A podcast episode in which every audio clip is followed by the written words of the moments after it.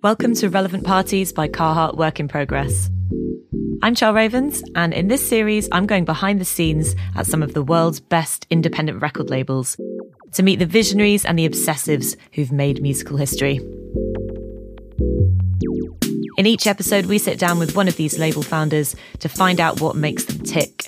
We hear the tall tales and big ideas behind some of the most influential records and scenes of the past 30 years and maybe try to work out just what possessed them take on one of the most challenging jobs in the music industry. My guest on this episode of Relevant Parties is Samuel Valenti IV, whose rather grand sounding moniker doesn't really have any bearing on his overall demeanour. Samuel is the head of Ghostly International, founded in Ann Arbor, Michigan in 1999. And uh, Ghostly is named kind of in jest. Uh, I guess at the time he was poking fun at the idea of being some kind of big international brand with a shiny headquarters and a snazzy logo. Uh, but as it turns out, 20 odd years into the label's history, Ghostly kind of is a big international brand with the shiny headquarters and a snazzy logo. Or at least as much as that can be possible for an independent label still releasing strange and wonderful electronic music from the fringes. Samuel is originally from the suburbs of Detroit, and Detroit is really crucial to the story of Ghostly, the industrial history, and also the legacy of techno and Midwestern dance music. It's a label centered around a few key Detroit figures, certainly from the beginning Matthew Dear, Tadd Mullinix, and Todd Osborn.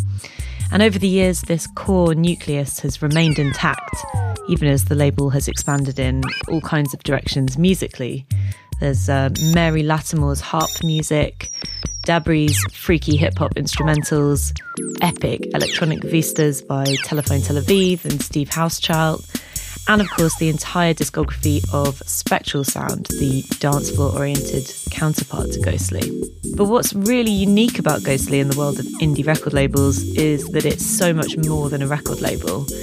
On top of the music they put out, there's this whole universe of things beautiful art prints, all kinds of objects for your wardrobe and for your life. There's mugs, t shirts, there's umbrellas. Once there was coffee, there's a micro sampler. I've seen a xylophone. Uh, there are collaborations with brands like Eastpak and Vans. They even made a solid marble record crate.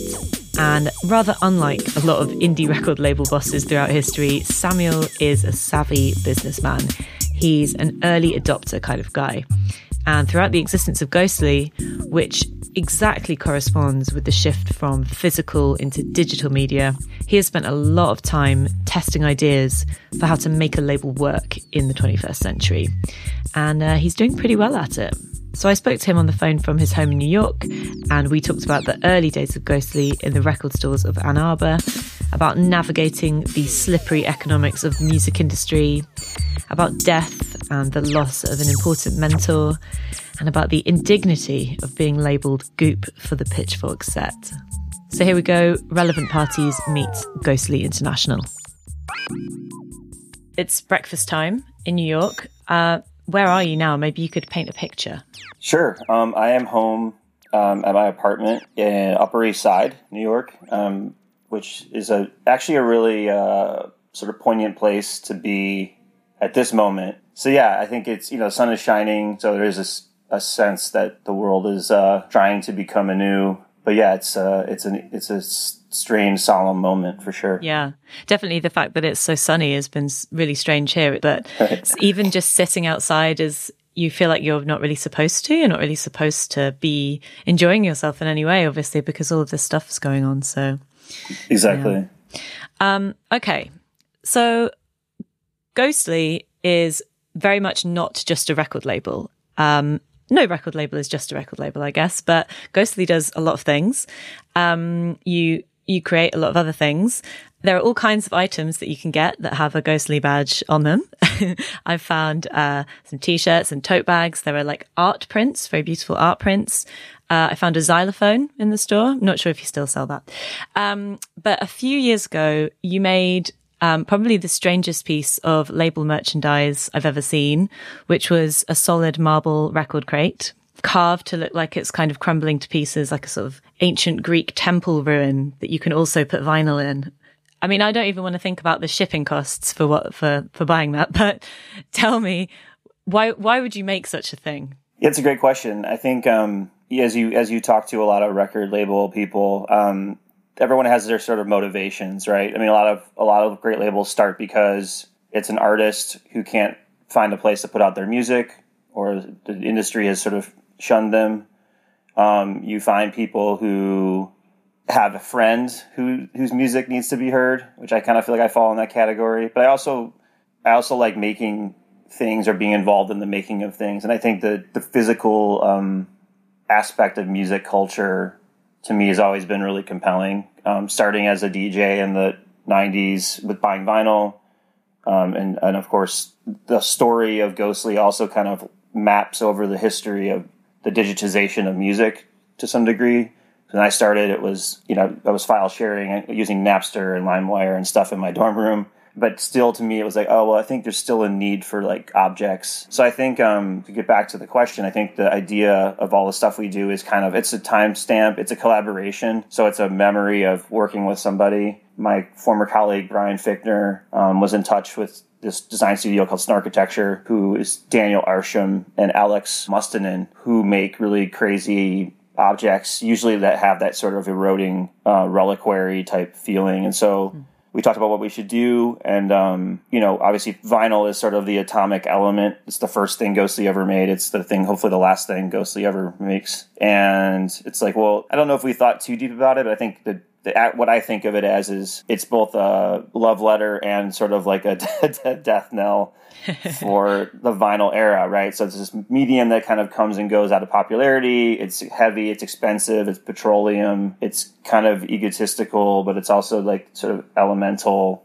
Mm. And so I think the the crate to me, we only made three of them. We actually never put them up for sale, but they were kind of meant as a, I think a story around records like, is it is it like a weight pulling us down? Is it a time honored, you know, battered badge of uh, respect for this medium? Like, sort of more of a question mark. But yeah, I think Ghostly as a record label is meant to be a platform for ideas and collaborations and artists. Okay, let's get a bit biographical here. So Samuel Valenti the fourth immediately makes me think there is a third, second, and first.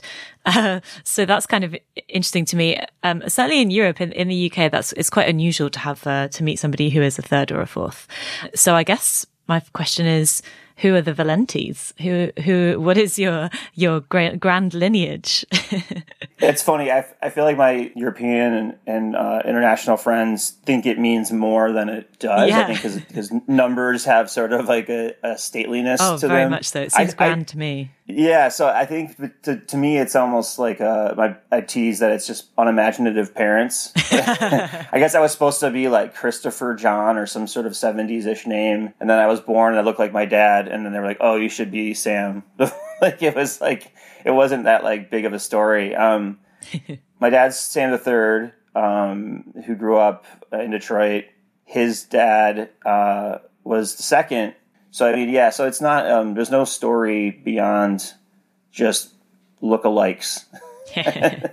I, um, but uh, yeah, I mean, my parents are from um, Met in Michigan. Um, I don't have any sort of a musical or artistic legacy, really. Music fandom ran in the house. I still have my dad's records. Mm. Big. He was a big Motown guy. He talks about like dropping the needle on the Temptations in college and they would go to shows in Detroit at the Fox Theater and see like Little Stevie Wonder. And I just think Michigan is just the music city. Every like 10, 20 years, it has a big innovation of the last, you know, whether it's like obviously Motown or, um, you know, MC5, Stooges era. Obviously, um, Detroit Techno is a big one for me. Even like some of the hip hop, like Dilla and other things. Like it's just a very self-styled city. Obviously, it's exported that to the world. But I also think it's the musical culture of Michigan. It kind of is like the DNA of Ghostly is radio culture, like DJs playing all different kinds of sounds, mixing them into one thing and making it seem cohesive. And obviously, Kraftwerk. We just lost Florian. But Kraftwerk's music is very is like adhered to Detroit in a really powerful way. The DJ culture of Detroit took from Italo disco and Kraftwerk and P Funk and kind of like stewed it into its own thing. So there's like a weird Eurocentric um, angle that goes that Detroit understood and I think used grafted itself onto. And I think um, that to me as a kid growing up buying records felt very liberating because I was more of a hip hop fan, and then realizing that oh you can listen to Kraftwerk and and then the hip hop records I like sample jazz, and then you know a, a Warp Records was taking drum and bass, which was sort of a deviation of hip hop, and pushing it into this outer limit. So I felt like Detroit has aided all of that development, and Ghostly is just sort of a disciple of that thinking. So where whereabouts did you grow up? Not quite in the center, somewhere else, suburbs. Um, I grew up in the burbs. Um, got into DJing in high school. I just I was really more into the hip hop thing, and so scratching and all that stuff, and started DJing dances and house parties and things. Had my little speakers that I would cart around, and um, and you were DJ Space Ghost, right? I was DJ Space Ghost. So the ghost um, thing is like, like it was already in there right from the beginning. Exactly. Yeah. I mean, it was just the. I thought it was fun to draw, and you could do the little ghostly logo. I would like do the fake graffiti type tags, and that just felt. It just felt like a cool. There was no real meaning. It just felt right. And then I kept seeing. And then so I, I was like, oh yeah, I want to do a label because labels to me seem like, oh, I'm not going to make music. I just kind of knew that wasn't my talent, but a label could be like a Def Jam sleeve. It's like a image and a graphic and a sound identity, like a little bit of world building. And Detroit labels were a really good template, right? So mm. Planet E, Transmat, Ersatz Audio, Interdimensional Transmissions, they all had, all the Detroit artists had their own imprint. And it was almost like a, a car manufacturing stamp. Like Transmat had a big logo, and that was Derrick May's church, and Planet E had this Carl Craig's, and because all the artists had their own labels, it seemed very accessible. You could make your record, put it in your trunk, you could go to record time, sell some copies to the store, go back next week, pick up your cash, drop some more off. so it felt it was very like accessible, and then you and then everybody would come through that store. So every DJ in the city, Mike Huckaby, who we just lost mm. as well, was sort of one of the gate in a good way gatekeepers of the sound, right. and he would go that record's crap. You want this Maurizio record. You want this. Go to the listening station. and you were sort of like, it was almost like the military, like you were hardened into taste in a good way. I heard that he would like have records ready for whichever DJ came in to the extent where he was kind of deciding what, what the whole city was playing. Amazing. Exactly. And not just techno, but house DJs, hip hop DJs. He'd have a, a a little paper bag with the name on it and be like, boom. And DJ Godfather worked there, Mike Servito worked there, and Plas Laco. And so you, so you had this like neural network of like pre internet taste engine, which is super helpful. And that's why I'm so devoted to record stores because I think I've learned more from record stores than I have from mm. anything else. Just being around people who care, uh, I'm very loyal to that construct, even though I know it will change and has changed. So tell me about a DJ called House Shoes and how House Shoes kind of brought you into the world of clubs. You've done your done your research. Um, yeah, so House Shoes is uh, currently based in LA, but a Detroit DJ, one of the best hip hop DJs I've ever seen. Worked alongside DJ Dez, was one of the people responsible for helping put Dilla's work into the world and helping um, JD when he, as his, he was called then, giving him a platform and, and helping build that. Um, so House Shoes would DJ at Friday nights at um, St. Andrews Hall, which is a lot of it's a really funny spin article from the '90s. I'll, maybe you've seen or I'll forward to you. It was like the roughest bouncers in America. There's a photo of all of them. It's like the toughest uh, roughnecks. But so St. Andrews Hall had three floors. Um, the upstairs upstairs room ended up being kind of like a chill out room. Often the main room was like was a hip hop night every Friday. And he was the Mike Huckaby of a store called Street Corner Music in Southfield, which has since moved. But he was the hip hop guy, and he get all the records. He would do. He would set me up. You know, hey, get this, get check that out, save stuff for me. I actually still have my first JD Slum Village tape that he get, he sold me in '95. Was like a Xeroxed hmm. J Dilla homemade tape. That's probably my most prized musical possession. Um, but yeah, he would. He was like, I think he knew I could drive him to to work basically. I don't know how this happened, but he's like, come down. If you want to go to see me hang out, come down with me when I load into the club. Help me bring my records in, and you won't you don't have to get carded. So I was able to like go listen to music. I would just sit and listen. I don't think I even I can't remember even trying to drink because I, I knew I didn't I wouldn't happen. I just would sit and listen and play for a few hours. And he, every Friday he's sort of setting this, this, scene, playing these sounds that he got that week. And then I would come in Monday. Oh, what was that? Was that? And, and then and then I would go to record time also. So, so you're starting to get this uh, honing effect of taste that was really fun. So yeah, House Shoes I, I consider my first DJ mentor, musical mentor. Was he playing mainly music from Detroit, mainly hip hop from Detroit, local stuff, or? No, no, he was. I mean, I think there wasn't actually that much to go around really. Okay, yeah. I think he was it was playing um and I think that era to me too of like maybe 92 to 96 hip hop had a really mo- great moment. Obviously the the Biggies and the Wu-Tangs and Nas's, but you had um, major label values as far as production value attached to like a really amazing producer culture and then you, so there was money being spent on music that was really vibrant at the right time because I think post Dr. Dre, every major thought rap was going to be their big breadwinner. um, so a lot of really good records were made expensively that um, maybe wouldn't have been made. So I was very fir- firmly a hip hop kid. I didn't really understand electronic music until I started going to raves, um, which were adjacent. You know, Detroit rave culture kind of come, came and went a couple times. Um, and then late 90s, there was a new wave. So, like, Detroit rave was always like abandoned auto factory, you know, suburban promoter, books five DJs, does flyers, but just puts a number, map point. You called for it. Go to this place. You would blow you, the next day or two. You'd blow black crap out of your nose because you would be inhaling all that whatever was on the walls. and uh, That's a real rave. death.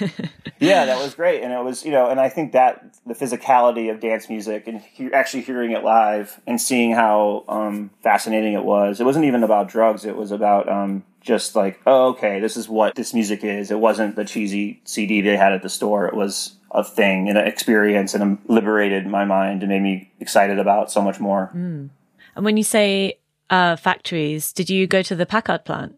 Yeah, Packer was the best one Right. that I remembered. Yeah, um, For the it- for those who will never go, I guess. Uh, was it already what like a closed down abandoned factory in that at that time? It was just like ruins because it's, yeah, it's it was kind of ruins It was now. right? probably twenty years gone. Yeah, okay. maybe where where the raves were held was completely you know desolate. Um, you know, and then I think the cops started cracking down more towards the late '90s, and it sort of died back down. Mm-hmm. But getting a taste of it, and then again, the same record store, straying into a different section and being, taking more risks. It, it felt like a complete education, a complete circle where all of that music was in play. Hmm. You know, even and this is before the label existed. This was just like me, my basement every weekend, listening to records and making mixtapes, and that's my my, my purest state.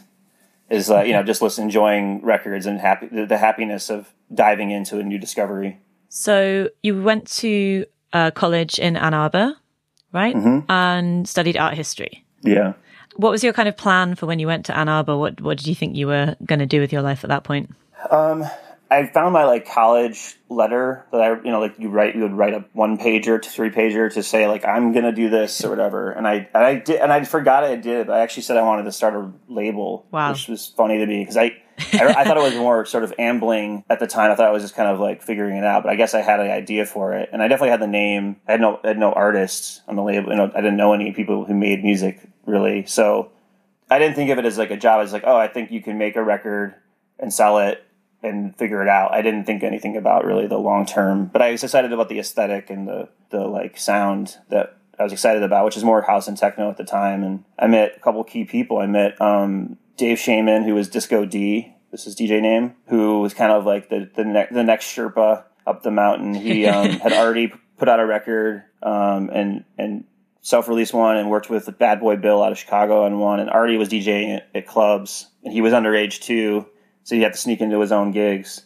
and then I also met Matthew Dear at a house party. He was playing in the basement. and they let him play there just because he asked, and he, and he had a synthesizer and a drum machine. He was, he was playing a live set of like techno, and I was like, "This is cool." And I I asked, I was like, "Oh, can I?"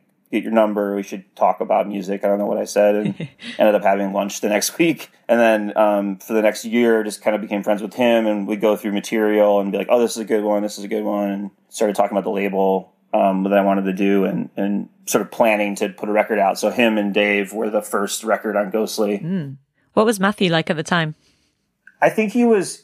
I mean, Matt has always had confidence. Maybe that and that was appealing. I think he always had like a sense of um, he knew he was good at what he was going to do, or, and he was also very excited and very focused. Like I had my turntables in my dorm room, and he hadn't started DJing yet, but he would just come over and I would just and he could just practice and play.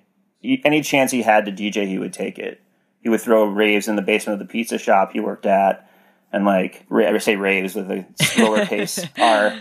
Yeah, he was just kind of like having fun and making stuff, and um, yeah, we just became friends, and we were like, Dave, help us fig- finish this record, and he, we went over to his house with Matthew's um, floppy disks from his MPC, and Dave helped sequence out uh, "Put Your Hands Up for Detroit," which is our first A side. You know, got it done, made it, had a record, sold them out of my trunk to the stores. Detroit DJs were playing it, so I felt it felt like validating. It wasn't a business, but it was a thing. It existed. yeah, I was going to ask uh, about that, or what the impact of that record was because given that it had this second life via the, the Fedde Le Grand track, it's like yeah. it, it feels almost like a kind of cult item in a sense. But I don't know what what was the kind of impact at the time. Did it seem like it was a, a good kind of entry for Ghostly into the world? Well, I think it I think it became in in sort of its uh, legacy. It became more than it was, and also I love it as a talisman because it's Dave and Matt, and then the art on the back is Michael Siegel, who is the first artist, visual artist I work with. So it's kind of this like complete. I wanted the cover to look like New Order substance because that was always my favorite cover. This is the Bodoni font. It's perfect, like pristine. The back is this cartoon. The record is these two characters, and so yeah, I like it as a like atomic element DNA point, but it's not really like we don't keep it in stock. We don't even have it available for digital sales. I, I like it as like an artifact. In a way, I guess it's uh, it's definitely an artifact of of that exact time period as well because it has a kind of almost like a French touch kind of 90s disco thing. we were trying to, to do French touch. Yeah, yeah, yeah. filter disco. Great. so it's kind of crap, but it's like sweet. It's like a seven, like a punk seven inch. That's like trying to just make something that yeah. you that you're proud of. You know? But maybe just around the corners, a kind of different strand of of techno was coming up that you got a little bit more interested in, and the kind of minimal stuff, and which is very, it's a lot less flamboyant, obviously.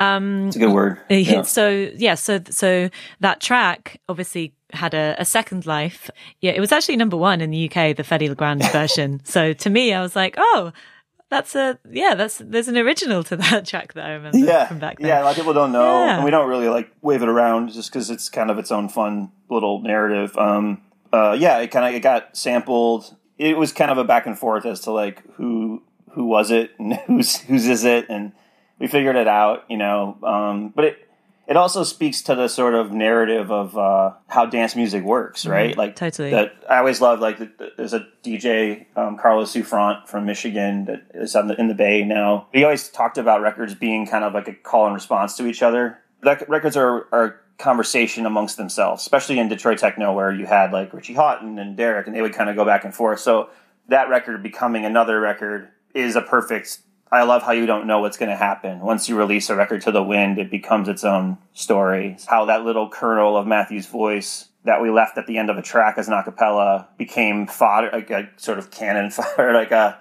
raw strand to use for another whole era of like electro house and club culture, using Detroit as this sort of like buzzword that obviously carries volumes. And the like and the language between Detroit and the UK too is always is, is a very storied one too. And Detroit techno maybe wouldn't be what it is without having been amplified by UK rave. From what I understand, that's my understanding of the history. And I'd like to know a lot more about Disco D, though. Tell me a little bit about David.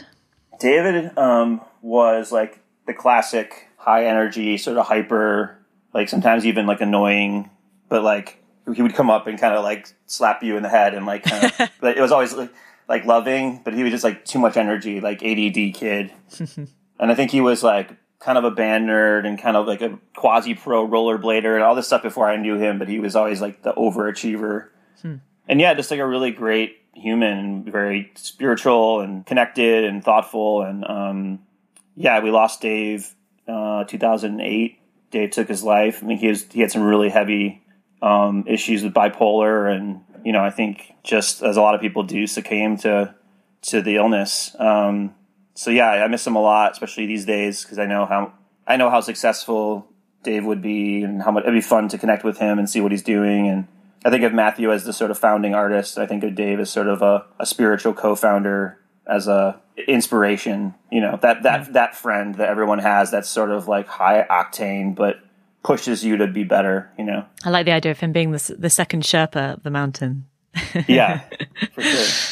Um, so in that period, I guess a lot's going on in terms of you trying to, well, not trying to, quite quickly, I think, establishing what Ghostly is going to be. So you launch Spectral Sound pretty soon afterwards as well as I guess a, a, a dance music label, but it's it's not really a sub label, is it? It's more of a, a, a sister, I guess. Or tell me what was what was the purpose of Spectral and how does it kind of Yeah. continue to well it, it continues to exist of course so tell me about that kind of auxiliary stream of, of music you've got coming out in spectral So Spectral is, is the sister label. I think of it as the yin the yin yang of Ghostly. It's kind of you know it's not a junior. It's a Right. you know the name obviously means like dark ghost specter. The logo has like a little like Lisa Left Eye Lopez hash mark under the eye, which I seemed cool at the time. It was just like the, it was like the tougher the the the, the Jekyll Hyde of Ghostly. Um, and it's it's the purpose is mostly around dance music, electro, house, techno, and, and tributaries from there. But I, I think coming from the, the Midwestern dance music tradition, I always felt like you needed like a, a grounding cable. So I like the idea of having this sort of ghostly being this um, you know free range garden that's allowed to do whatever it needs to do to get to evolve, and then Spectral being kind of this through line of dance music. And they blur, they kind of like train tracks, they sort of intersect. There's artists kind of leave one, leave start the other. But um, yeah, it's it's 150 releases now and less prolific than Ghostly, which is I think is around 350. But it has the it's sort of a, on a need to know basis. Whenever we find music we love, it's it, it just happens. And then the origin of that is um, the other the next Sherpas are Todd Osborn and um, Tadd Mullinix, uh, who records as Dabrye and JTC and Charles Manier and a bunch of other cool aliases and has his own label Bopside. So Todd Osborn, who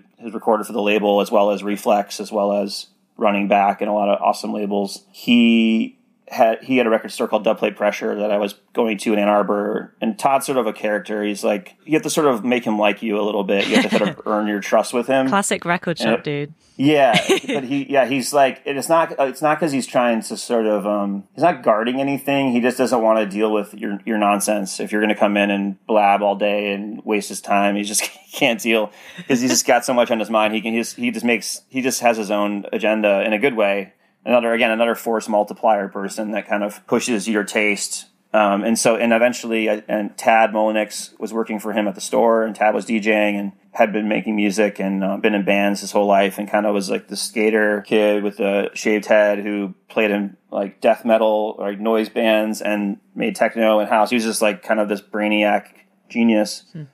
And I think I came into the store one day and Tad was working, and Todd had had the first Ghostly record that Tad had seen, and uh, Todd's like, "Hey, you should."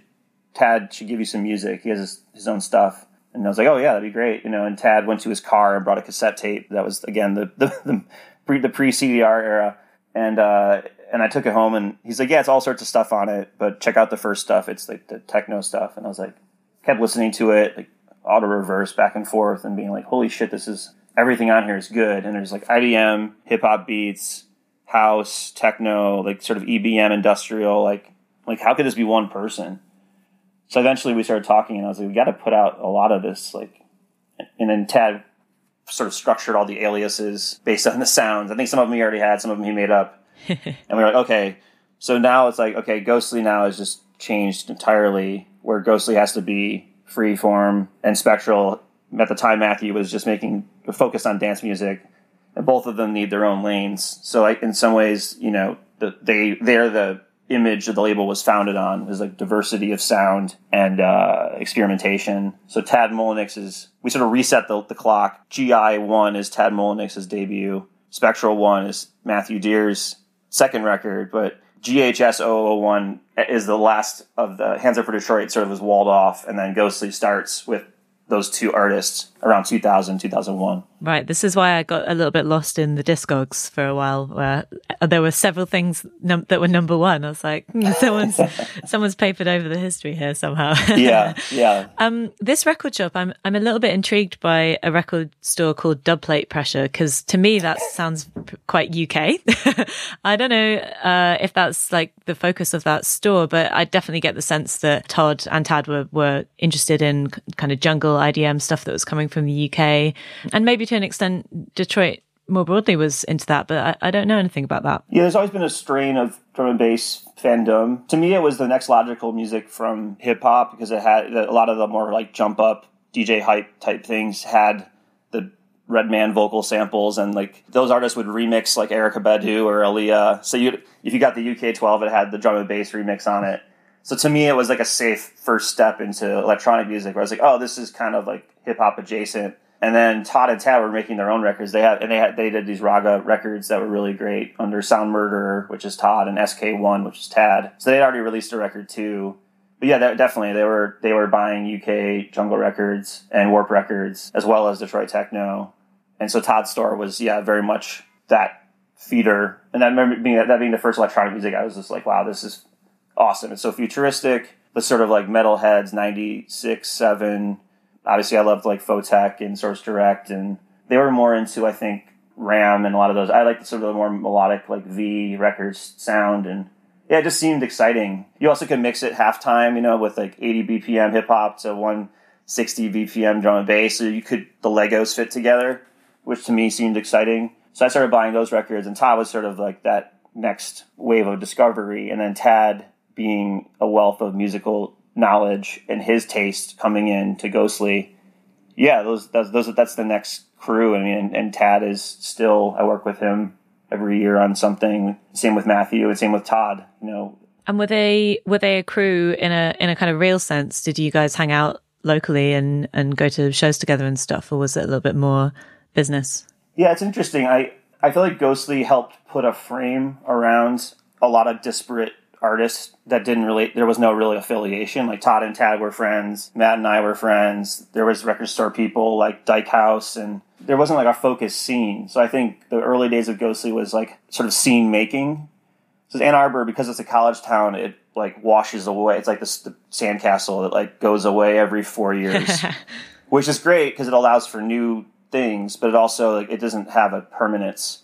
Yeah. Um so I and I, and I and there was a night called Solar which Dave Disco D- DJ'd at, and they would bring like Kenny Larkin and Sean Deason and Carl Craig to Ann Arbor. Um, so that was like the first parties that I really liked. And then Ghostly started doing events around 2000, 2001 at a club called Necto. It was a Nectarine, actually where Jeff Mills was the wizard and DJ'd at the Nectarine in the 80s. That was his, where he got his start. So again, there's no connection anymore, but there's all these sort of shrines to the past and Brendan Gillen, who runs interdimensional transmissions and is Ectomorph, a part of Ectomorph, um, was sort of another mentor. He had the, the radio show on WCBN, and Brendan had already had success releasing records on his own label. He put out IF's Space Invaders Are Smoking Grass in America, which was a hugely inspirational record for us as a crew. It was like this perfect pop electro combustion engine, and he was really helpful and showing me the way. I just go to his house and we just talk for hours about music and revel in that. And um, yeah, just there wasn't really a scene, so I think Ghostly was able to and uh, able to put these DJs on in rotation. We started a night called Touch with our friend John Ozias at Necto, and the big room was a D- big DJ. Pretty much all the the best Detroit DJs came through. And then we had the glass room, which was the ghostly room, and it was just a little side room with all our friends, and it was goofy. And I would play uh, Matt would play, Tadd would play, Todd would play, and it was just like uh, that was a testing ground. So every week we could bring, they could bring their new stuff, sort of road test the music live. So like, like oh, that track you played at midnight, what was that? We should put that out. And then again, the flywheel of creation, dissemination, distribution, it all was con- connected. And then I started to have more of a crew. My friend Lissa was the first employee at Ghostly. It was at my apartment, so she would like literally I she had a key, so she would just like come in and I'd be getting up and like we start working and I don't really know what we thought we were doing. We just would try to figure out, okay, we need to get these jackets printed and let's send 30 copies to New York to Watts distribution and let's get that remix finished. Eventually more people started joining the, the family. Did you have any advice on how to actually run a label? Anything about the business side?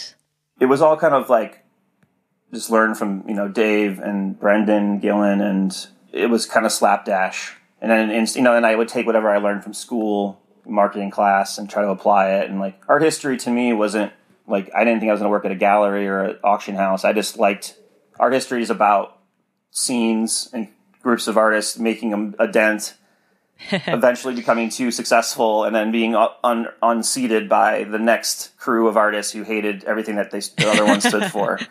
So I saw it as like music. It's like the secular, and then 20 years later, there's a new wave of those artists, and it's the same story. So I, I, I art history to me was just like a, a fertile proving ground. It also allowed my visual interest to kind of dovetail with the music. So I, the Ghostly Ghostly Five is Disco Nouveau which was a compilation of uh, new artists doing electro and Italo and sort of 80s style dance music, which was kind of our maybe one of our first breakout moments. And really, we got you know Simon Reynolds wrote about it in Uncut, and Q wrote about it, and Sleaze Nation, which was the coolest magazine to me at the time, covered our our Detroit release party with DMX Crew, and I was like, so I think that was like the ghostly breakout of like, okay, this is crazy package with the Swedish designer doing the art with all these cool artists like Adult and Ectomorph and IF doing cool songs that are underground but also very catchy. And like this is right, this dovetails with Electro Clash unintentionally. Like, because uh, yeah. I remember going, seeing an ad for Electro Clash in Paper Magazine and being like, this looks cool.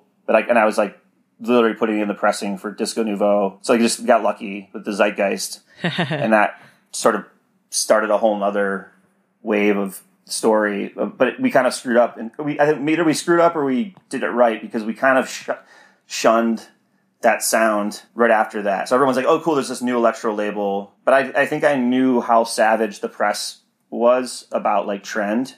I knew that trends were like a surefire way to die because I watched like Gigolo and I watched all these labels that I loved. Kind of, and even Mo' Wax was one of my first favorite labels ever because it was like art and music and watch how savage Lavelle got and being like, oh shit, if we don't change our sound, we're going to get stuck and then we're going to be a fossil. So we kind of a- actively like stopped doing electro right after that, which kind of, I think, flummoxed our fans, but it also kind of allowed us not to go too far down one lane. So I don't know if it was a good idea or bad idea, but that was the thinking. um, tell me a little bit about Matthew Dear's first album. Um, because mm-hmm. when when we spoke before briefly about some key records, you labeled this one as "Getting Our Shit Together," um, but that's it. But this is 2003, so there's a good three years of n- not entirely getting your shit together. But t- tell me why that record marks a kind of um, a milestone in some sense for you. I've always been an album person, even and, and I, it's, it's, sort of a contradiction because I, I love the single as this sort of uh, mile marker, but I, albums are the ones that I think for me have always been the like statement piece. Plus, it's also a chance to do a sleeve and like tell a big story and do a press release. And I think I knew press responded better to an album. It didn't get stuck in the singles section. It'd be the first big picture. So I was always like, how are we going to make a good album? You know, and I think the first album we did that was good was was Dabrye's album, Tadd Mullinix's record, which is really I think still very good. Um, One Three, which is sort of part of his trilogy, and that got some love. And Dabrye is um, Tadd, we should clarify. Dabrye's Tadd. Yeah, it's Tadd, Tadd Hip hop. Tadd being hip hop. That was where we first got our thing. So Tadd was sort of the first out of the gate with an album. 2003, I remember we toured. It was Tadd, Matt, and myself. And Tadd was the headliner as Dabrye. We, we played, we, we did Scotland, we did uh, Glasgow, we did London with, at Plastic People. Oh, great. Yeah, like Tadd was kind of an underground dude at the time, and people were really starting to like recognize Ghostly as like an actual thing. So I remember doing our first European tour, and I planned them, and I probably was a terrible TM. I still am guilty, feel bad about that, but we we got there and we played and did Berlin and met Perlon people, hmm. um, and got into the the minimal sound that was happening. Right. So yeah, it was just this perfect moment of we were the new, the next new thing in the underground conversation between the U.S. and Europe, and I always wanted to. I always felt like America needed another boomerang back. At the time, I didn't think there was a lot of stuff besides the classic crew that was already doing it, there wasn't a lot of new stuff that I thought was challenging the the conversations, and it felt good to to be part of a new wave of artists. Let's talk a little bit more about Tadd and I guess a couple of years, so about three years after Matthew's debut album. I can talk about Matthew's. I, I, slipped, I glossed over that. Sorry. Well, we did a little bit. Yeah. Okay. Let's come back to Matthew's album. Yeah. So, so Matthew's album was like, let's make a, a statement album he had done a handful of 12 inches. I thought his music was at a level now that it could be. Because dance music albums often are pretty crap, right? Like, they're either trying to glom onto the success of a single and trying to pad it around with a couple intros and outros, and they can they tend to get a little um, conceptual, maybe, or yeah. It's usually some sci-fi theme or a soundtrack for an imaginary film, one of those. Hundred percent. And and so, I, but I also saw. I always like the idea of Matthew as like a face in a good way, like he's a person, as opposed to like the classic um, Detroit image of like underground resistance and like. Right. No, I was like, wait, what if we invert that and Matthew sings live and Matthew like.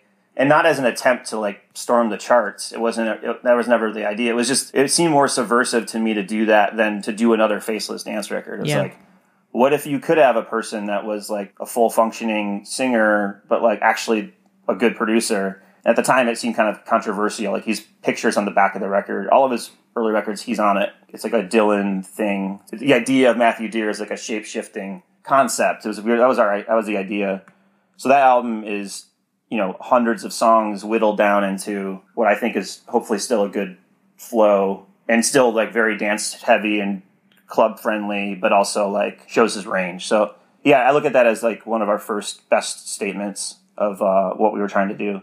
And that seemed, you feel, quite unusual at the time to have that face at the front and to be making a record that was so eclectic, maybe? I think so. I think um, micro house was the sort of genre that it got lumped into. I mean, Herbert obviously is like the dawn of that moment. Um, Ac- Akufen, just sort of chopping samples and voices and kind of making that a no a, a pastiche. Um, but Matt's were more like song structure, so it's like let's not set, not it's not watering down techno, but it's like adding another like dimension. And I and I got you know the New York Times and Rolling Stone and you know a lot of people really picked up on it and understood what we were doing and but it ultimately it predicted where Matt was going to go, which was like further into the avant pop world. So let's go back to Tadd briefly. So Tadd has all of these projects going on. Um, so there's James T. Cotton, which is house and techno, Dabrye, which is hip hop, Charles Manier, which is EBM. Although was he releasing as Charles Manier right at the beginning? Even was that early on, or was Yeah, at the time it was like his like EBM, like more dance floor. Uh, he'd go see five and go see nine because the joke is that Tadd's like half of the first ten records and different names. so? It looked like you had dozens of artists, and actually quite a lot of them were Tadd. Yeah, exactly. Yeah. let's talk about him working with Jay Dilla because I guess Dilla at that point in the first few years of of the decade of the century must have been a real local hero in Detroit, but perhaps wasn't exactly fully known or understood outside of Detroit. They ended up working together, um, and so I guess you were in- involved in that in some way. Um, tell me a bit about what happened there. So yeah, Jay Dilla, he sort of popped up in different places. So he produced for the Pharcyde, he produced for Tribe, obviously Slum Village, we were obsessed with. Um, but he, he was at the record store on the weekends. You you you'd run into him, you'd see him. He wasn't obviously he's become a deity, uh, you know, a, leg, a legend. But at the time, he was just this like create another genius dude from Detroit, Right. you know. And so since the Tadd's first record is very much indebted to to Dilla's sound, our friend Riley Brennan who was interviewing Dilla for a car magazine because he was a car reporter, and Dilla had his sick uh, Benz. And I think on the I the tape of it.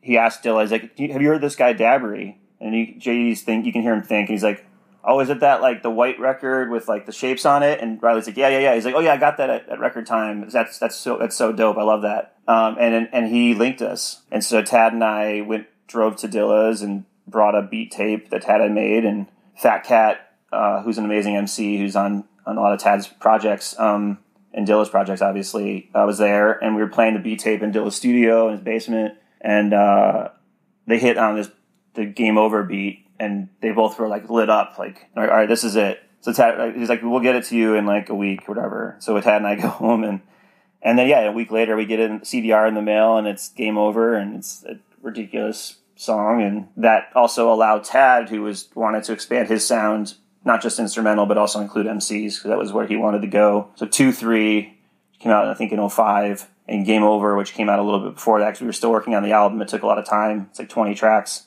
That was one of our most big statement records at the time. It had Dilla, it had Doom, it had all these MCs we loved. 20 tracks. WK Interact, who we love as an artist, did the cover art. It's just another complete thought. You know, it wasn't, wasn't very well reviewed. The story of the early Ghosted stuff is like people liking what the artist did and then not liking that they evolved. yeah, it's, the Dabrye project to me is one of the most important projects on Ghostly, and obviously being a hip hop fan and revering these artists, it feels like one of the truest to the vision. Um, and Tadd stewarded that, obviously. Um, so I watched your TED talk, which is Oh, no. online. So that was it was like it was about 10 years ago, I think. And one of the things that you talk about briefly in the TED Talk, which was it was actually held at, at the University of Michigan. So I guess they invited you back as like a successful grad, right? I think so. Yeah.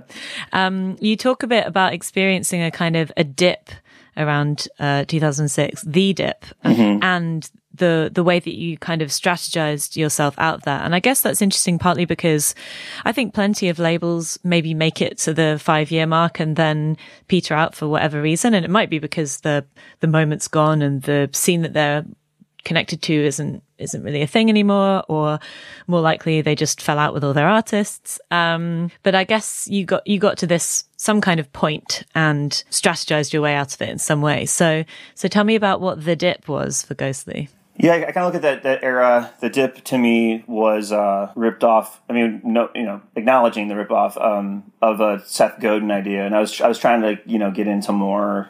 I guess it's like pop business psychology, just kind of finding analogs to look at because the record business didn't really have a lot of role models. So I was trying to sort of find something to adhere to that felt sensible, and so I think I was getting more into that. A lot of it's crap, but you know, I, I still like I still like Godin. I think he has good ideas, um, and and that book spoke to me because it's it's about you know, and this is all this was all like fresh buzzwords at the time, like the ten thousand hours thing, where you're like to get good at anything, it's like you get good fast because you go from nothing to to you know twenty percent good, and you feel like you're doing great, and then reality is you start to hit the hurdle of everyone can get to that point, and then it's like how do you actually get through the next point? It's like it's not a linear graph; it's a it's a dip, and then you're back up past the water line. Hmm. So I think I look at that as our dip period where we were kind of again technology stuff. Money, you know, the sale of records was going down. Vinyl was dying a little bit. I just yeah, I just felt this sort of the, the steam had come out of the room. The exciting years of the growth years had ended. So I don't know how we consciously strategize out of it. I, I looked at it as sort of a, you know, a will a willingness to eat shit for a little bit. It also is understanding that that all, you know back to the art history thing. Any art movement is not a linear a linear growth forever. It goes like this. So if you accept that, I mean, corporations aren't allowed to do that because shareholders need you know consistent value, and obviously we've seen the downside of that mm. play out. So I was like, what if you allow the company to to decline, but use that energy and momentum to like reassert you talk a little bit in that talk as well about curation the curation era which again I, i'm sure that when you gave that talk that might have been a more um, buzzy word in a sense and now it feels like Sure. curation is like oh god everything's Yeah. curated now um, Yeah. but i wonder how you feel that that's developed a bit because is it getting harder to get your music to the right people to the people who you think would want to hear it or or has that have you worked out ways to make that happen for you more easily with new technology Yeah, it's a good call. I mean, yeah, it was definitely a buzzword, but I also felt it definitely was exciting because it felt like the label doesn't have to be judged solely on whatever last month's release was. It was like the again the ideology of like the the art museum. You don't know what's going to be at the Tate in six months, but you should be able to trust that we're going to hold a standard or at least be interesting. So that gave me a lot of excitement. Also, that's the beginning of the collaborations and the, the products, and kind of thinking of Ghostly as a platform for physical objects as well.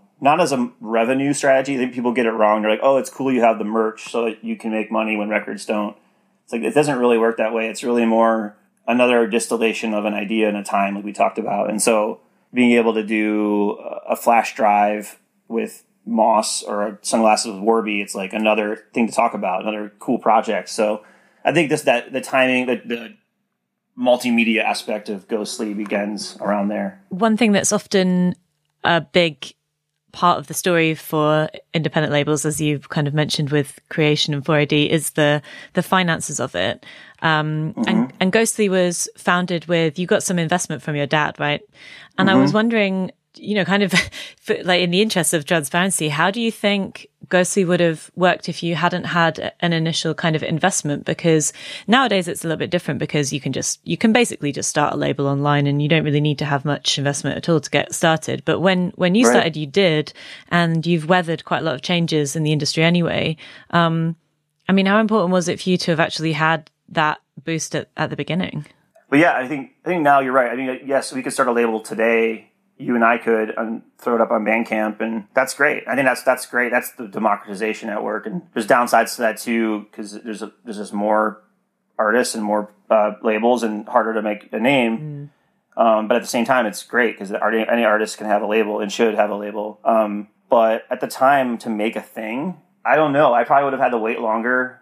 I worked at a record store in, in college and clothing store in high school, and had a little bit of and then DJ money. But it wouldn't. I wouldn't have been able to get the first record out as quickly. I probably would have had to work for another year or two to save up the money to do it right. So yeah, there's no question that, especially in the physical era, it wouldn't have been the same. And after that, was it just purely you making decisions as they came up, or did you?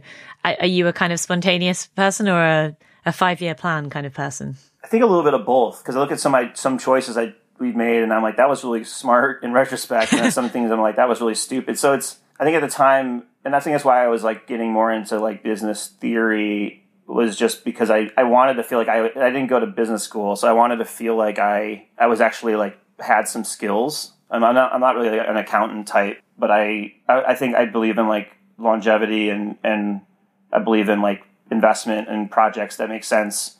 And obviously with streaming and whatnot, it's proven it's and we also licensing we were early into sort of trying to figure out how to get our music into commercials and TV shows, and that was really where our artists made their money at the beginning. Um, Matt and Tadd and their first real like chance to like invest or have a life was out of those decisions. Mm.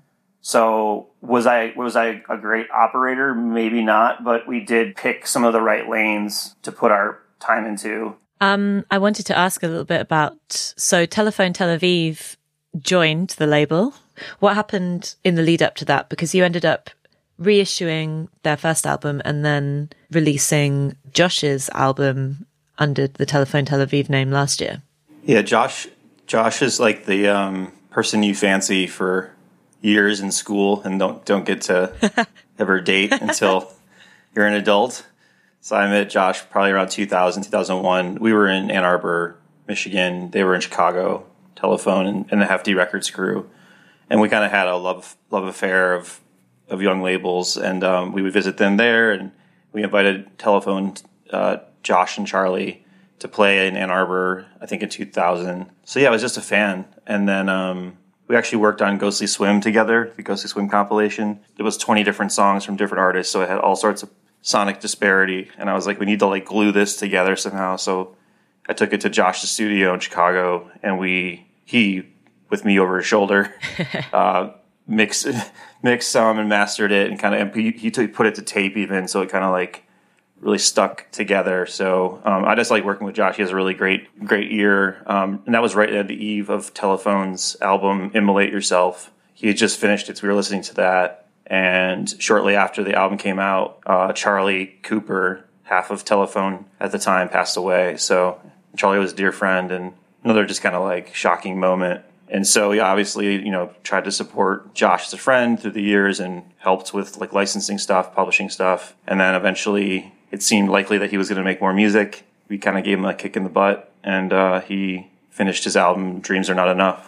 How did you feel about what he came up with on, on Dreams Are Not Enough? I mean, I know it got a lot of acclaim, but what was your kind of relationship to it? Because having been a fan and then having it on your label, I don't know. Maybe it's, uh, is it easy to, to be the kind of A&R function in that sense when you're, you know, you, you've been a fan rather than a kind of nurturer? Yeah. It's like, I mean, someone like Josh, who's so accomplished and has toured with giant bands and whatnot. I, I don't feel like my job is to, um, tell him like what I think of the songs. It's more like encouraging him to release it to the world, you know? Are you generally quite hands off from an A&R perspective? Do you have much input into like track selection and ordering and things like that? Depends on the artist. Some artists kind of deliver a sort of finished object and maybe we'll give notes on track listing. Sometimes artists want need help with pairing up with other artists, so we do that sometimes. It really it totally depends. A kind of nerdy question, but I also saw that when when you reissued Fahrenheit Fair Enough, you it was actually remastered as well. Is that right? Yes. I was curious about why you would remaster something that was made in 2001 and what kind of benefits there are in that. I'm, I'm just curious about. See, to me, I, I understand why a record from the 70s or 80s might get remastered, but it's quite interesting to think that in 20 years there is something that can be done with something that was digital in the first place. That's a really good question. This this may be. I mean, this may be beyond my understanding anyway. no, it, no, but think. I mean, it's like I think in some ways, actually, a record from 2001 could have easily have been You know, like the sort of loudness wars of the 2000s. People talk about um, the idea that mastering got louder and louder. So I think actually 2001 people, things were really shrill from what I remember. Um, I think the way that people probably bounced files. I'm not I'm not a, a wizard with this stuff, but um, we remastered Dabrye's one three. We had Daddy Kev who does a lot of the you know Brainfeeder sound remaster it because Tadd did it before um, in 2001 and it sounded good, but it it sounded like 2001. And whereas like I think Kev was able to give it a little more roundedness and like fullness without changing the character of the sound. So yeah, I think every era has its sort of limitations or expectations where I think sort of tinnier stuff sounded cooler then.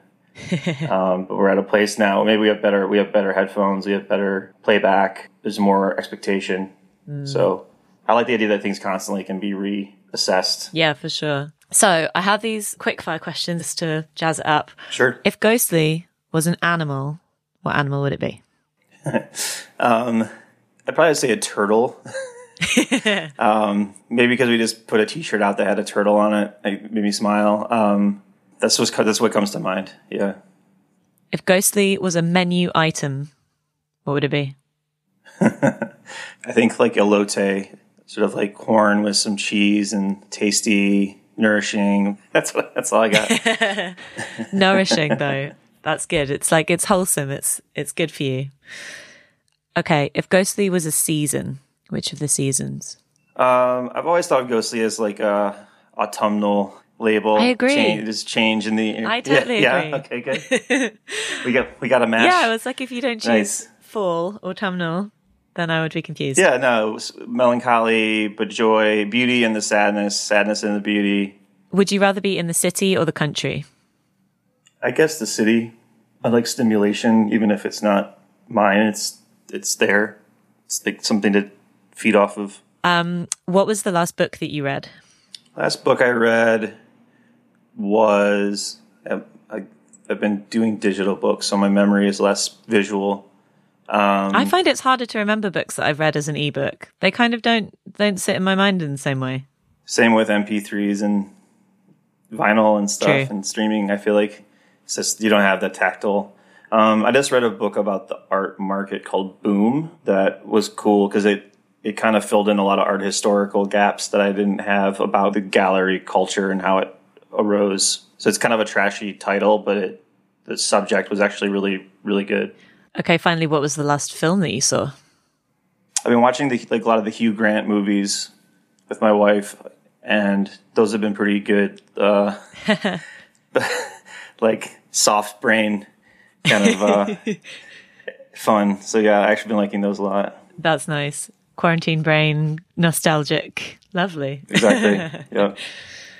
Okay. Um, I wanted to talk to you a bit about the brand, I guess, or the various things that Ghostly does that are around the music. And one of the things that you launched quite a long time ago that I think was very prescient in a lot of ways uh, was Drip which mm-hmm. I guess in retrospect maybe didn't work out, but also I think really laid the blueprint for a lot of what people are still trying to do with music in terms of getting people access uh, to the music they like in a way that copes with the fact that the record stores are shut and the industry has changed so much. So tell me a little bit about why you, about what drip was and, and why you came up with it. Um, and, and what happened with it.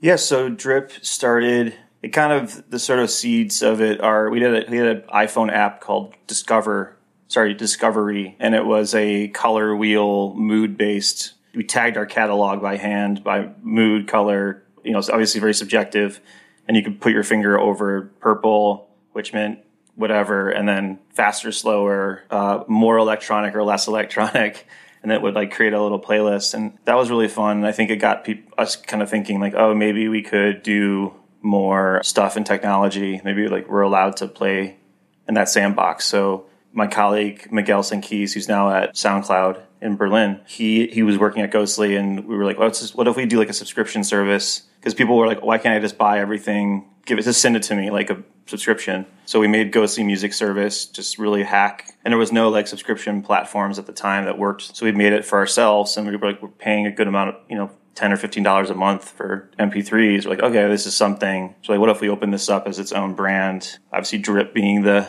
the action of getting stuff sent to you. Somewhere between fan club uh, high quality files artist access artist patronage and i think the long-term vision was i wanted to get to a place where you know peta had a drip and record store had a drip that you could just everything my interests were like what i subscribed to and i could see what you subscribe to, and we could be like, oh, you also do this. I'll check that out. And sort of kind of like an affinity group. So instead of just social media where it's like a passive like, what you subscribe to becomes kind of your like coat of arms. And obviously, music's a great place to start. So we had probably 50 or so labels and artists um, Stones Throw, Mad Decent, and Fool's Gold, and even like jam bands and stuff. It was cool. It was getting to a good place. I think we didn't quite nail the execution as far as like the perfect amount of stuff to get for the money. We didn't. It wasn't mobile, so I think there's a lot of stuff that we could have done better. But our, everyone made money. No one.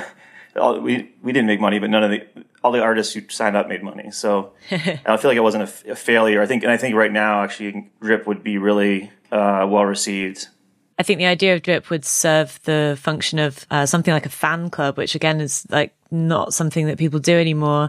And although people can interact with their fans very easily now, it's maybe harder for the fans to even find each other. It's it's not a, it's it's it's one thing for a fan to be able to send a message or, or a tweet to or whatever to to the artist that they like, but it's not so easy for them to identify each other and hang out together, which in many ways historically is what music is about the kind of tribalism right. of being a fan and stuff.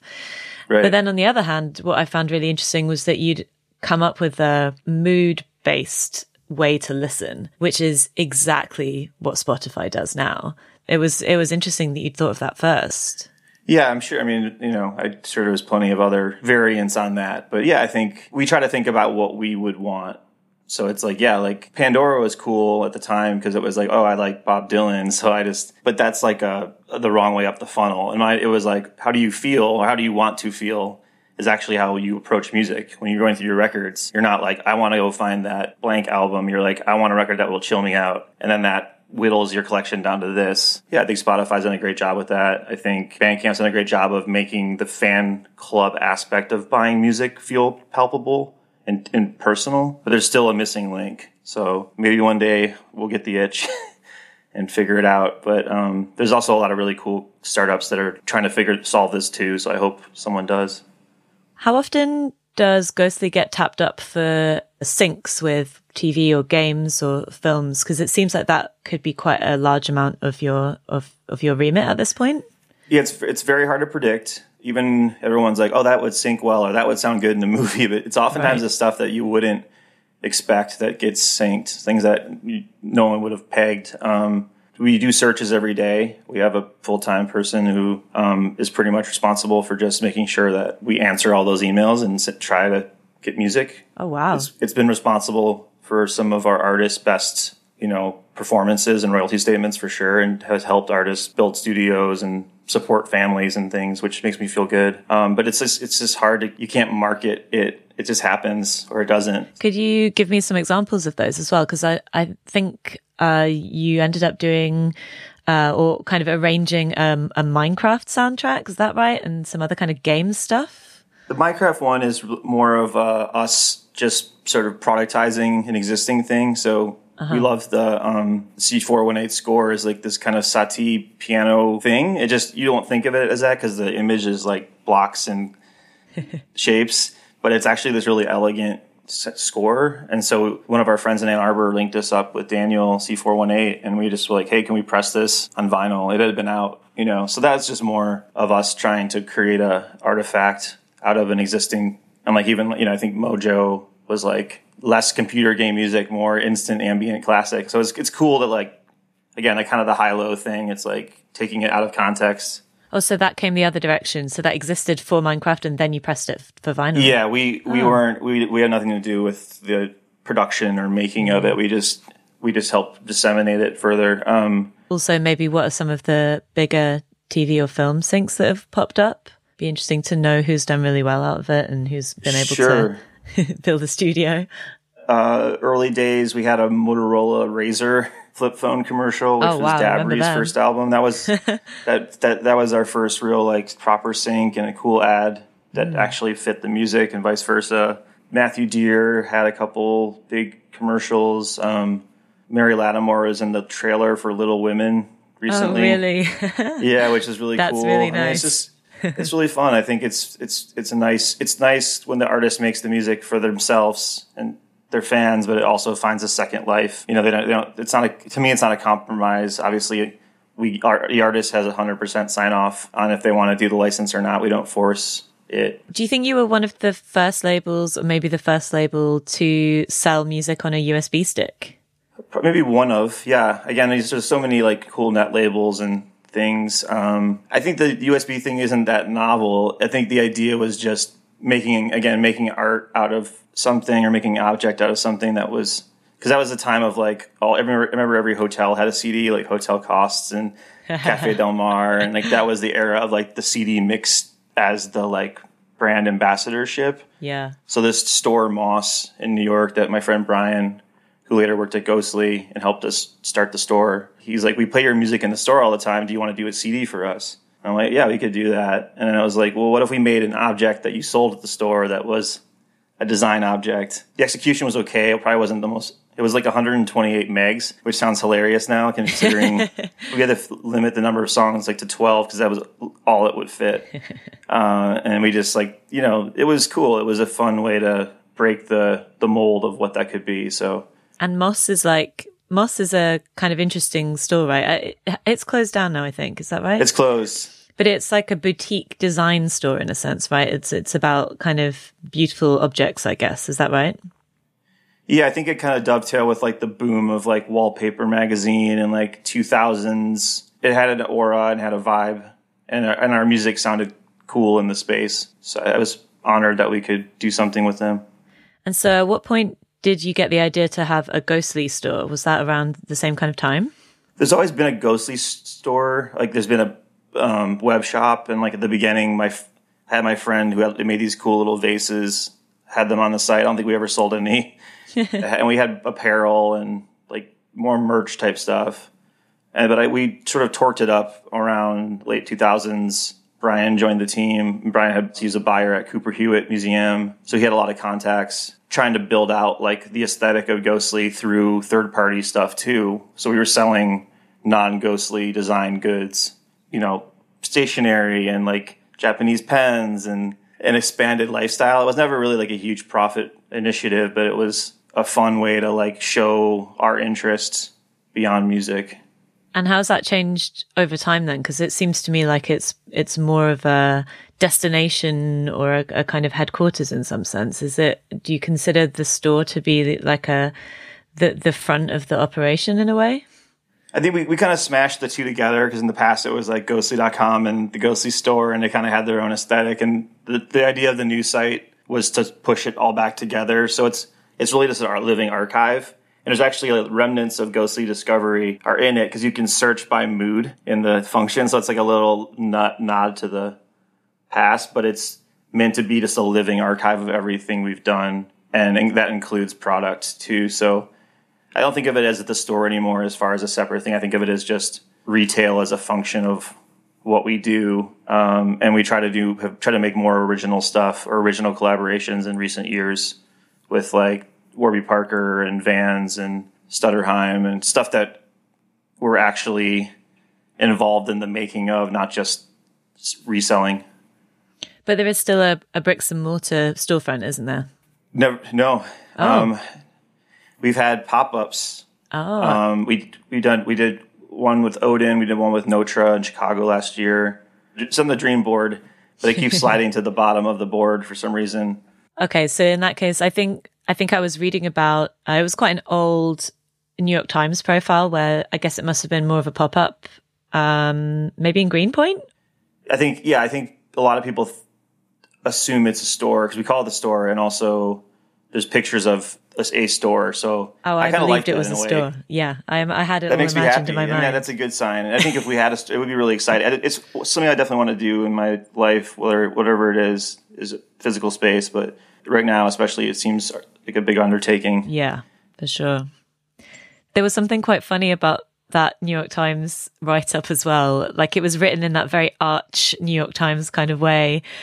At, at one point, they called it Goop for the Pitchfork set which yeah. I, am keen to know how you reacted to being labeled like the Gwyneth Paltrow of indie electronic. But um, I mean, yeah, it's a nice like backhanded compliment, but I, I, thought the piece was was really nice, so I can't complain. It's it's, it's a good line.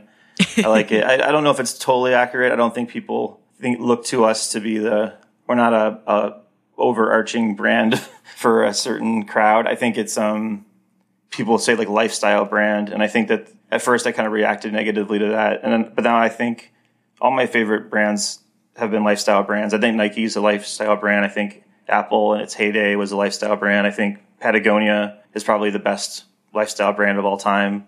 Ghostly was supposed to be sort of a faux corporate brand at the beginning. Even the name is kind of a piss take, like Ghostly International. International, yeah. A, yeah, it's supposed to be like a little like obviously sort of like funny. It's a it's not a big company but I like the aesthetics of branding and I like the corporata. Even like I have a piece of factory letterhead in my room and it's so sterile and boring. And I'm like, but it's so perfect. I think. So I want to ask you about the latest album that's come out, the new Kaitlyn Aurelia Smith album mm-hmm. called The Mosaic of Transformation. Now, this one and also uh, the Mary Lattimore album that you flagged up when we spoke before as well, which uh, she's a, an, a harpist, an instrumental harpist, and Kaitlyn Aurelia Smith is a, a synthesist, I guess you'd say. Um, right. These two records kind of interest me in the in the ghostly pantheon because they tap into a different kind of kind of mellow, contemplative home listening. Ghostly have released a lot of records that I think are, are good for that kind of mood, but these are different. And maybe especially with Kaitlyn's, there's this kind of West Coast spirituality, even dare I say kind of wooiness, which mm-hmm. maybe is kind of at odds with the, um, Midwestern, uh, grit, authenticity, kind sure. of futurism.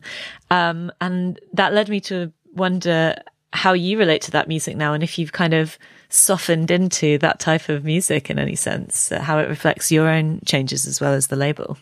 I guess I think of hopefully all the artists we've worked with, the, the, the thesis is that their voice, their inner voice, is bigger than whatever tool they use. They use. So at the time, electronic music when we started was kind of considered to be like not music by a lot of people, or like rock circles. It was like too easy or too sterile so the idea was like, let's find these peop- artists that who have such a voice that it supersedes the tools of the time. So the work of Tadd or Matt to me felt like bigger than the platform um, in a good way. And I think of Mary and Kaitlyn as artists who supersede their tools. They they master their tool, and then they become a bigger. They to use the art historical jargon, transubstantiate the whole thing and so I, I, like those. I like those voices. I think those are the artists that you remember. Um, Mary can't be reduced. She can be, and maybe she's fine with it. But to me, she can't be reduced as a harpist, which is a function. She's a musician who uses this tool masterfully with pedals and synths sometimes, and she collaborates a lot. Kaitlyn, obviously, with the buchla and voice, creates this like whole spectrum. So the, yeah, I think the sonics maybe yeah maybe with age just the music feels more in line with what I personally listen to. But also, I think it's a revolution in not only um, home recording, but also maybe more of a gender gap. I like the idea that the best musicians in the world right now are women, or at least the most popular. Maybe they always have been, but um, the exposure and the velocity of innovation is being driven by non men, which is, I think, a good thing. Yeah, and I think it's obvious looking at, I mean, it, this does not only apply to Ghostly, but the label rosters of electronic labels around the year 2000, there were really virtually no women at all, really, you know, a, a, tiny handful. And now that's, that's completely flipped. And it's interesting with Kaitlyn as well, because she's not only a, an electronic musician, but her instrument is this kind of notoriously complicated Buchla synthesizer, right? Which is not something that many people even use. And again, same with harp. It's not a synth, but I mean, it must be complicated. I assume it's incredibly technically, um, difficult. So it kind of upends, um, you know, a stereotype, I guess. So thinking back on a on a broader scale, if we can con- like condense the ghostly timeline in some way. Obviously, the music industry, it changes a lot all the time anyway, but in this particular 20, 21 years that you've run a label, there have been so many changes. And I was curious about how you see your own predictions. Have you made many predictions over the years that have turned out to be right or wrong and that have affected the label? I mean, it's always everything's a prediction, right? Because you're signing a, signing an artist and right, you're hoping that they succeed. Yeah, I don't know. In some ways, I think you're maybe it's just like the age I am, like the ego death kind of hit. so I don't have as much. I'm, I, I care less about being right and more about like, did we do a good job?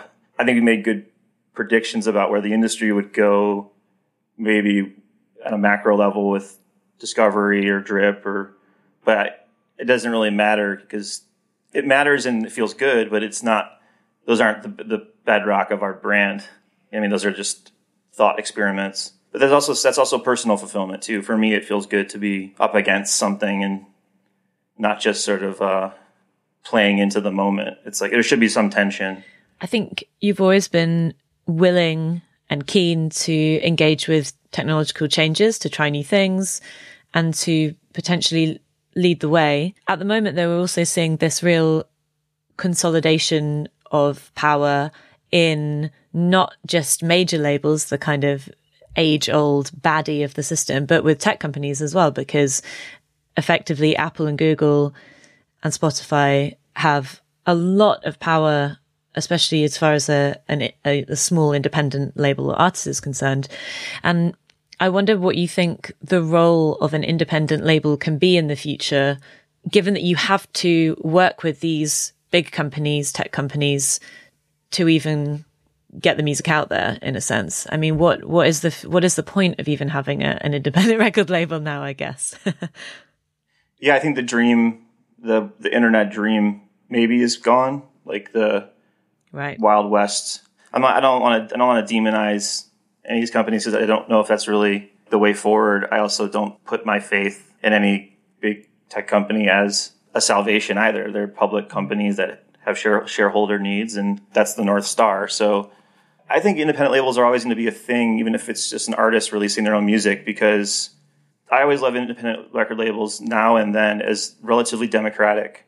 A good song is a good song. It's irrefutable. if you make it available and people like it, it's good. Whereas fine art, it's like, do, who, where'd you go to school? What gallery are you represented by? Then I'll talk to you.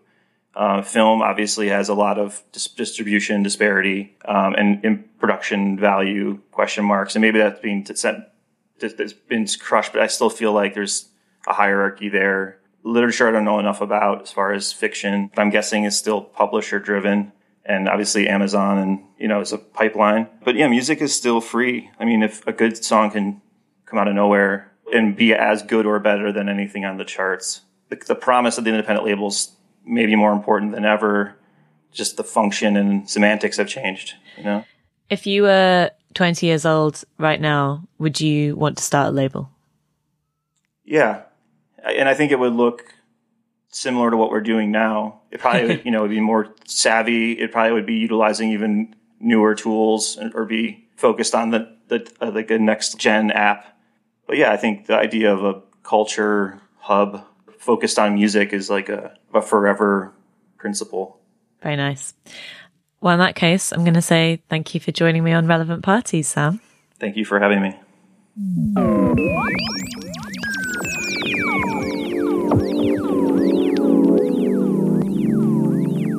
You've been listening to Relevant Parties from Carhartt Work in Progress. If you want to dive into more music from the labels in this series, check out the Relevant Parties playlist on Spotify. You can find the link in the show notes. And remember, you can subscribe to Relevant Parties so that you never miss an episode. It's available wherever good podcasts are found. And if you enjoyed this episode, please take a moment to leave a rating and a comment on Apple Podcasts. We'd really love to know what you think. So thanks for listening and join me next time for more stories behind the world's best record labels.